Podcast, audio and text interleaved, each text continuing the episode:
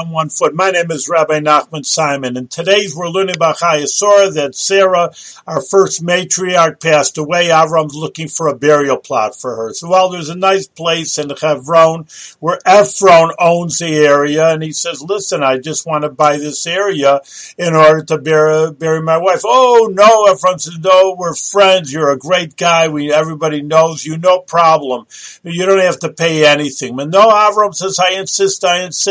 So in the end, he gave up 400 major golden coins. And what do we learn out from this? That with evil people, they say a lot, oh, no problem, it's yours. But in the end, they do little. And it's the opposite of what a Jewish person should do. Don't say so much, I pledge this, but do a lot. And be sure your actions speak louder than your words. And that's the difference between a Jewish person and Ephraim Dechiti with Avraham.